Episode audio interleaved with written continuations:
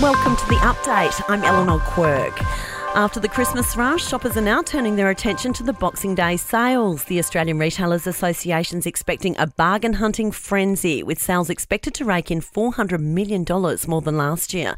Chief Executive Paul Zahra says the figures come off the back of a subdued Christmas due to the high cost of living. Well, well this is Boxing Day is the grand final of shopping, and many Australians will be desperate to cash in on the biggest clearance event of the year.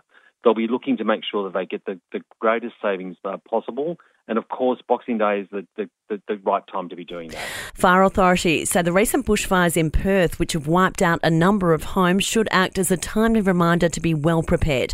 The WA blazes are now downgraded to a watch and act alert, but DFES Commissioner Russell Wells says this is a crucial time to prepare for the worst. Perhaps the best Christmas gift you could give your loved ones is preparing a bushfire plan.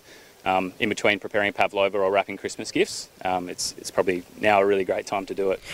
The federal government says it's targeting vocational colleges as part of a crackdown on student visas and migration. It's vowed to weed out what it describes as dodgy bottom feeding providers and tighten up rules for new colleges to open. Currently, there are more than 4,000 vocational colleges across the country. The aftermath of Cyclone Jasper, which has caused widespread flooding in North Queensland, is expected to be felt on our supermarket shelves.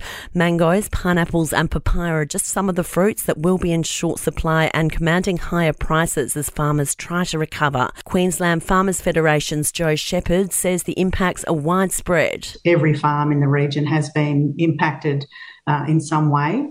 There will be some disruption in terms of perhaps uh, supply of some of your favourite North Queensland produce items. Sport and entertainment are next. Australian men's wicketkeeper Alex Carey insists he's shaken off the disappointment of being dropped during the ODI World Cup triumph. Carey will wear the gloves during the Boxing Day test against Pakistan. He says communication with selectors was key to help him improve through the setback. They've been really honest with every decision that they make. You know, it never makes it easy though to hear, you know, you're going to be left out.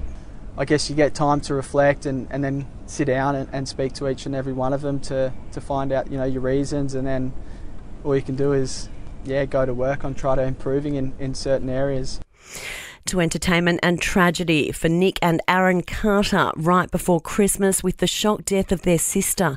The family confirming Bobbie Jean Carter's sudden death at 41. A new power couple, Erica Packer and celebrity chef Shannon Bennett, have been spotted holidaying in Byron with their combined nine children. And that's the latest from the Nova podcast team. We'll see you again soon for another episode of The Update.